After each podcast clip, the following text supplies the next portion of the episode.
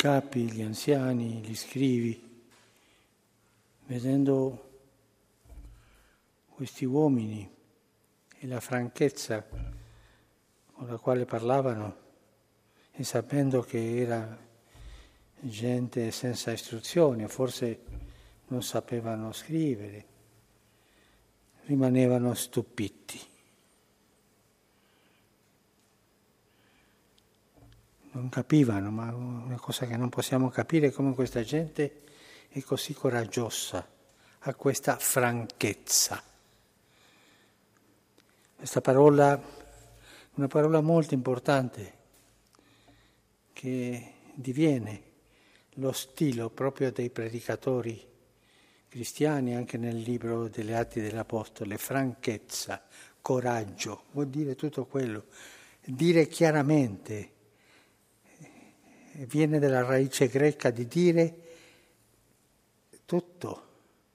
E anche noi usiamo tante volte questa parola, proprio la parola greca per indicare questo, parresia, franchezza, coraggio. E vedevano questa franchezza, questo coraggio, questa parresia in loro e non capivano. Franchezza. Il coraggio, la franchezza con che i primi apostoli predicavano, per esempio il libro degli Atti è pieno di questo, eh, dice Paolo e Barnaba, eh, cercavano di, di spiegare agli ebrei con franchezza il mistero di Gesù e predicavano il Vangelo con franchezza.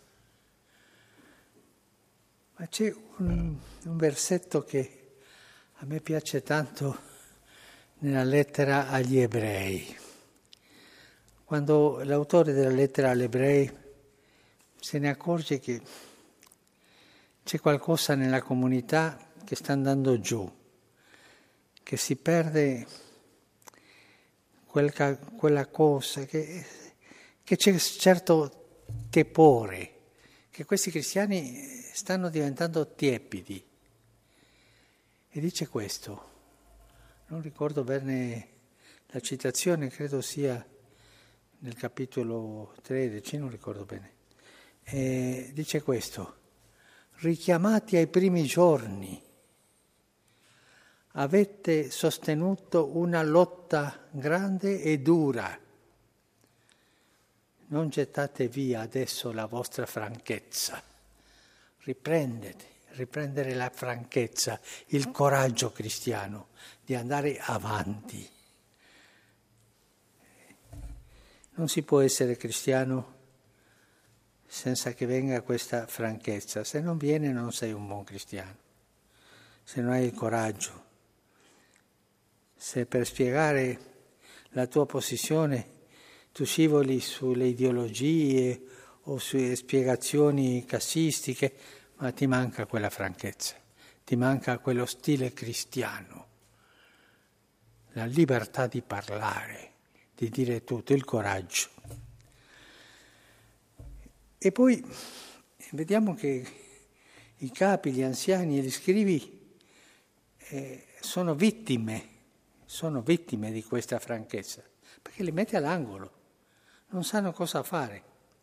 Rendendosi conto che erano persone semplici e senza istruzione, rimanevano stupiti e li riconoscevano come quelli che erano stati con Gesù. Vedendo poi in piedi vicino a loro l'uomo che era stato guarito, non sapevano che cosa replicare. Invece di accettare la verità come si vedeva, avevano il cuore tanto chiuso che hanno cercato la via della diplomazia, la via del, del compromesso. Ma spaventamoli un po', diciamoli che saranno puniti e vediamo se così eh, eh, si tacciono, no? Davvero sono messi all'angolo proprio dalla franchezza, non sapevano come uscire, ma non veniva in mente dire ma non sarà vero questo? Il cuore già era chiuso, era duro, il cuore era corrotto. Questo è uno dei drammi. La forza dello Spirito Santo che si manifesta in questa franchezza della predicazione, in questa pazzia della predicazione, non può entrare nei cuori corrotti. Per questo stiamo attenti. Eh? Eh, peccatori sì, corrotti mai. Di no? Arrivare a questa corruzione, che ha tanti modi, no? di, tanti modi di manifestarsi, ma erano all'angolo e non sapevano cosa dire. E alla fine hanno trovato un compromesso, ma minacciamoli un po', spaventiamoli un po', e li invitano, li richiamarono e ordinarono loro, li invitano a non parlare in alcun momento né di insegnare nel nome di Gesù, ma facciamo la pace. Voi andate in pace, ma non parlare in nome di Gesù, non insegnare. Pietro lo conoscevamo, non era un coraggioso nato, è stato un codardo, ha rinnegato Gesù. Ma cosa è successo adesso?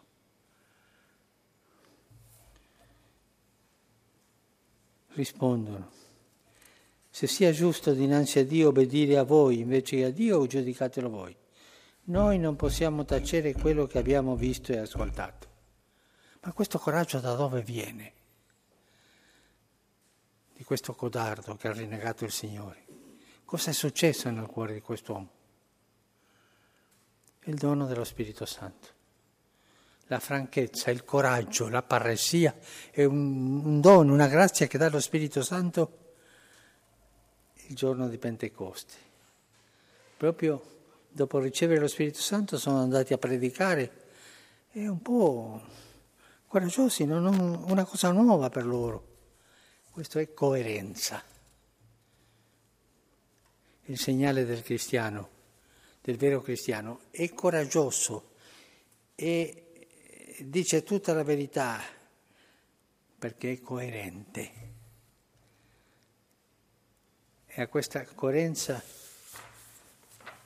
chiama il Signore nell'invio, dopo questa sintesi che fa Marco nel Vangelo, risorto al mattino, fa una sintesi della resurrezione. Li rimproverò per la loro incredulità e durezza di cuore, perché non avevano creduto a quelli che lo avevano visto risorto ma con la forza dello Spirito Santo, che il saluto di Gesù, ricevete lo Spirito Santo. E disse loro, andate in tutto il mondo proclamate il Vangelo a tutta creatura. Andate con coraggio, andate con franchezza, non avete paura. No? Riprendo il versetto degli ebrei, della lettera agli ebrei non gettate via la vostra franchezza, non gettate via questo dono dello Spirito Santo. La missione nasce proprio da qui, di questo dono che ci fa coraggiosi, franchi nell'annunzio della parola. Il Signore ci aiuti sempre a essere così, coraggiosi questo non vuol dire eh, imprudenti, no, no, coraggiosi. Il coraggio cristiano sempre è prudente, ma è coraggio.